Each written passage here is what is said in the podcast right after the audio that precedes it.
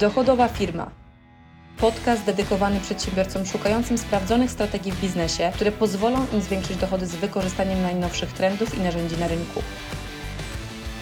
Dla tych, co działają pomimo wyzwań, cenią etykę w biznesie oraz swój czas.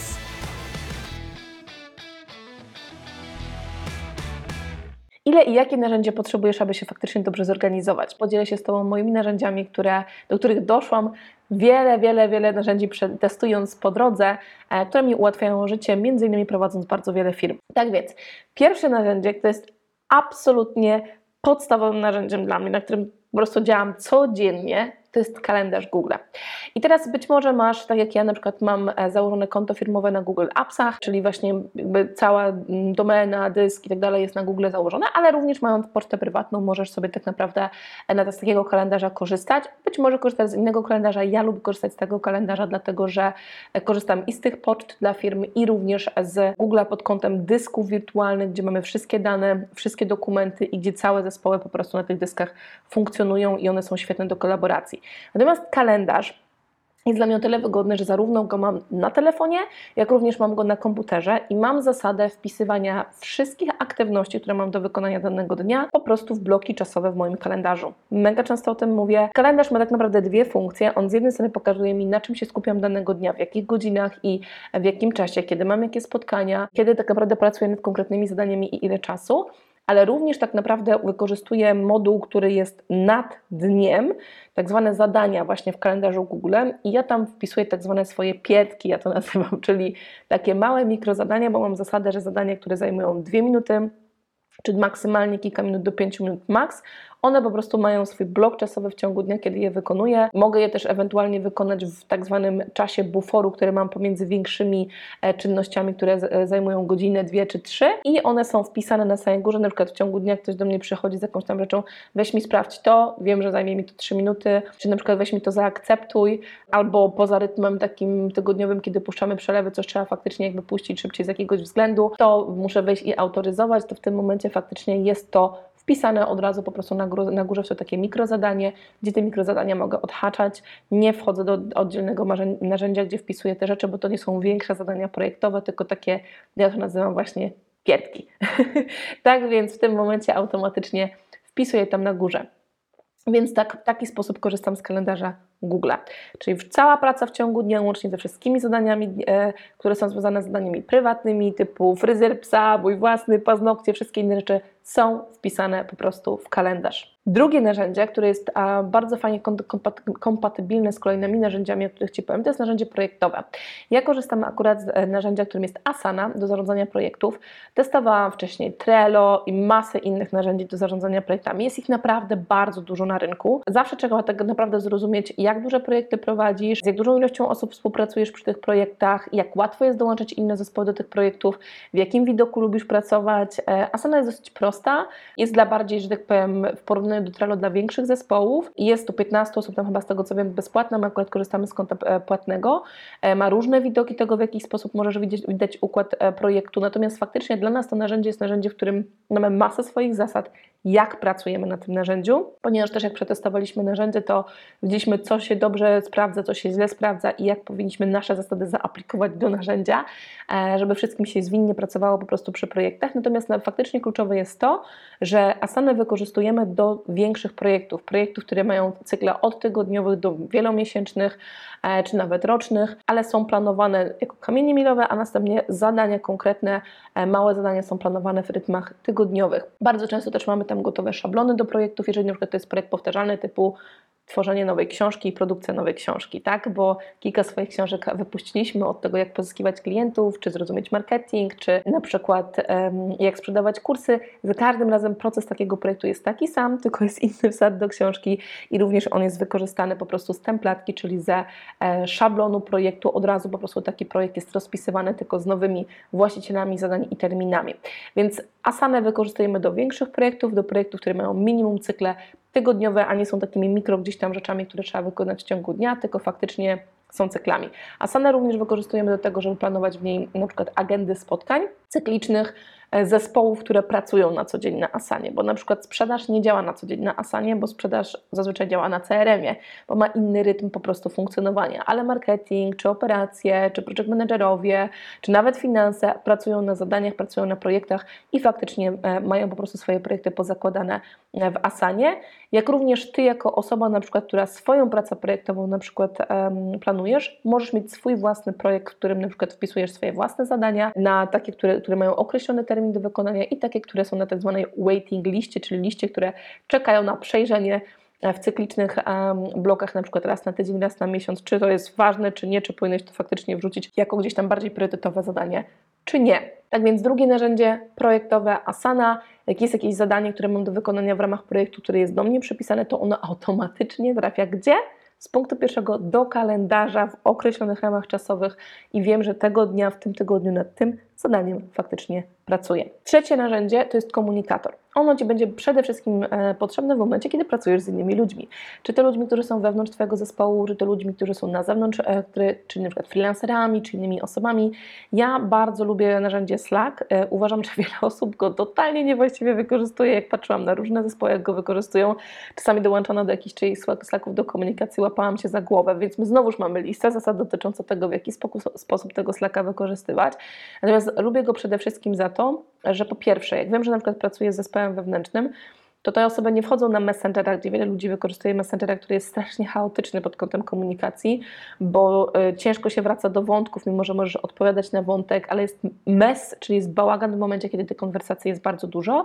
Tu na Slacku możesz mieć kanały tematyczne, bardzo fajnie się odpowiada pod wątkach, masz oddzielnie tak naprawdę moduł tak zwany threads, czyli odpowiedzi na jakby kwestie, które już wcześniej zostały poruszone, Oddzielnie są wątki nowe zaznaczone tak naprawdę w kanałach tematycznych, które się pojawiają. Naprawdę jest to, można w bardzo uporządkowany sposób korzystać po prostu z tego narzędzia i ono masę czasu zaoszczędza, jak również ma całą masę funkcji i dobrych integracji z innymi aplikacjami. Więc my wewnętrznie używamy e, Slacka, z wieloma zespołami zewnętrznymi również używam Slacka. E, po prostu można też bardzo fajnie robić kanały takie z zespołami zewnętrznymi, tylko jeden dany kanał, gdzie takie osoby z zewnątrz mają dostęp, więc z różnymi zespołami faktycznie na tym Slacku po prostu na co dzień funkcjonujemy. Natomiast mam też takie projekty totalnie zewnętrzne, w których mam komunikację na Messengerze czy na Whatsappie i przyznam szczerze, że jakość tej komunikacji Slack w porównaniu do tych pozostałych kanałów po prostu nie da się porównać. No i też co jest najważniejsze, masz całą bardzo fajną integrację pomiędzy Slackiem a Asaną, czy jest jeden taki kanał, ale na Slacku, gdzie masz wszystkie komunikacje na temat tego, kto wykonał zadanie, kto nie wykonał zadania, skomentował zadanie, dodał Ci nowe zadanie. Wszystkie elementy bardzo fajnie są widoczne po prostu w jednym kanale, więc nie musisz znowu czytać oddzielnie, w oddzielnym miejscu tak zwanego dashboardu, czyli miejsca na komunikację pod zadaniami, bo wszystko masz w jednym miejscu, czyli na takim Slacku. Dlatego bardzo mocno te dwa narzędzia ze sobą polecam, bo bardzo fajnie ze sobą współpracują. Czwarte narzędzie to jest notatnik. I teraz e, od razu mówiąc o notatniku, powiem, trzeba bardzo dobrze zrozumieć, co wrzucasz do notatnika, a co wrzucasz na dysk, na którym masz poukładane informacje plików, e, czy mm, danych dotyczących danych projektów, czy danych działów, na przykład u Ciebie w firmie, czy obszarów, którymi się zajmujesz. Ja nawet przygotując, przygotowując się do urodzenia dziecka, miałam swój folder po prostu ciąża, w którym są pokategoryzowane foldery związane z książkami, z e, checklistą do przygotowania rzeczy do kupienia e, i ze wszystkimi innymi ważnymi tematami, czy tam oddzielny folder na przykład z badaniami wszystkimi, gdzie wszystko jest poukładane, więc nawet w kwestiach prywatnych również to zawsze robię. Natomiast notatnik, czyli miejsce, gdzie robię notatki, on jest najczęściej związany z sytuacjami, gdzie gdzieś doskakuje na jakieś spotkanie, gdzieś jakąś informację od kogoś dostanie, która jest, dostaje, która jest nie sklasyfikowana, nie dotyczy konkretnego projektu, która może mi się przydać i chcę mieć ją zapisane w jednym miejscu, gdzie będę mogła ją szybko i łatwo znaleźć, albo robię jakieś notatki ze spotkania i te notatki ze spotkania potem wysyłam na przykład danym osobom, na co się umówiliśmy, w jakim terminie co ma być wykonane, to to znajduje się właśnie w notatniku i ja używam zawsze notatników digitalowych, też o tym mówię w innym nagraniu na moim kanale, dlaczego tak się dzieje i w jaki sposób zaoszczędza to Twój czas. Ja akurat jestem dużym zwolennikiem OneNote'a, pomimo tego, co jest najśmieszniejsze, że korzystam z Maców i korzystam po prostu ze wszystkich Apple'owskich rozwiązań, to pomimo tego OneNote który, jest, OneNote, który jest Microsoftowy, najlepiej mi się sprawdza po prostu jako miejsce do notatek. Można bardzo fajnie skategoryzować notatki na trzy, na trzy poziomy klasyfikacji, więc też to jest poukładane. Jest poziom książki, e, rozdziału i poziom, poziom strony, tak jakby, którą można nazwać i bardzo ładnie znowu skatalogowane są notatki, po których się mogę szybko poruszać i które mogę również wyszukiwać po słowie po haśle i znajdować właściwą notatkę. No i z tego idziemy do kolejnej bardzo, bardzo, bardzo ważnej rzeczy, a mianowicie do właśnie miejsca, gdzie porządkujesz swoje materiały, a tak zwanego właśnie Google Drive'a e, czy dysku, na którym masz zapisane wszystkie informacje, więc to jest piąte narzędzie, które ja wykorzystuję. E, ja uwielbiam Google Drive'a, dlatego że wiadomo, że tutaj można wejść w narrację a propos tego, co jest dozwolone, co nie, dostęp kto do tego ma jakie dane, analiza tego, co zbierasz. Jednak jest to świetne, świetne narzędzie do tego kolaboracji, gdzie zarówno materiały zapisane w plikach typu doc, czy ala Excel, googlowski, czy tak jak Google Sheets, e, faktycznie daje mega fajny po prostu, mega fajną możliwość komentowania, czy pracy na jednym pliku, na przykład Excelowym przez kilka osób, e, oddzielnych filtrów spersonalizowanych. Naprawdę tutaj powiem Ci, że jest cała plejada, że tak powiem, ułatwienia, bo jak wcześniej pracowałam na przykład w dużych firmach i na przykład ten sam plik był zmieniany przez ileś osób i był zapisywany 10 razy, 10 wersji, to szło zgłupieć za przeproszeniem, tak? Bo były to wrzucone na takie dyski wirtualne i jak dla mnie to był straszny nieporządek i bardzo dużo czasu poświęconego po prostu na pracę na, na, na sam fakt kolaboracji. A tutaj ta kolaboracja jest bardzo zwinna, bardzo fajnie można komentować, na przykład przygotowujemy specyfikację do czegoś, to sobie w komentarzach mogą otagować kogoś, przypisać mu zadanie w tym danym pliku, na przykład hej, dodaj mi to i to, albo na przykład daj mi feedback do tego i tego, czy daj mi informację zwrotną. Naprawdę jest to mega łatwe, nie mówiąc o tym, że masz to na dysku, i cokolwiek się dzieje z Twoim komputerem, to jesteś bezpieczny. A już miałam kilka razy takie sytuacje i wówczas wszystkie dane są zachowane, łącznie z tym, że e, możesz do tych danych mieć dostęp zarówno z komputera, każdego komputera, po prostu logując się do sieci, jak również z poziomu Twojego telefonu. Więc Google Drive Zdecydowanie jest to tak naprawdę świetne rozwiązanie, które Ci mocno e, rekomenduję, żeby je wykorzystywać. I to jest również połączenie tak naprawdę dla mnie bardzo mocno z tym, co na co dzień wykorzystujemy jako szóste, jako szóste narzędzie. Narzędzie, które jest naszą przeglądarką. Bo dzisiaj większość rzeczy masz w internecie, każdy z nas ma po x tych zakładek w internecie potwieranych na co dzień najczęściej, e, więc bardzo ważne jest, jaką wyszukiwarkę wykorzystujesz. Ja wykorzystuję akurat Chroma e, i bardzo lubię też mieć tam porządek, czyli tak samo jak na dysku mam porządek w folderach, e, skategoryzowane wszystkie dane, tak samo mam porządek w wyszukiwarce i wyszukiwarka również ma foldery. Mam całą listę zasad tego, zasad tego, jak zapisuję rzeczy w wyszukiwarce, żeby po prostu bardzo szybko wchodzić w miejsca, w których tak naprawdę, które mam zapisane, do których często zaglądam. Jedna z takich zasad to jest pisanie na przykład nie mam długich nazw stron i tam ciągnie mi się po prostu ten bajzer w tej przeglądarce, absolutnie nie.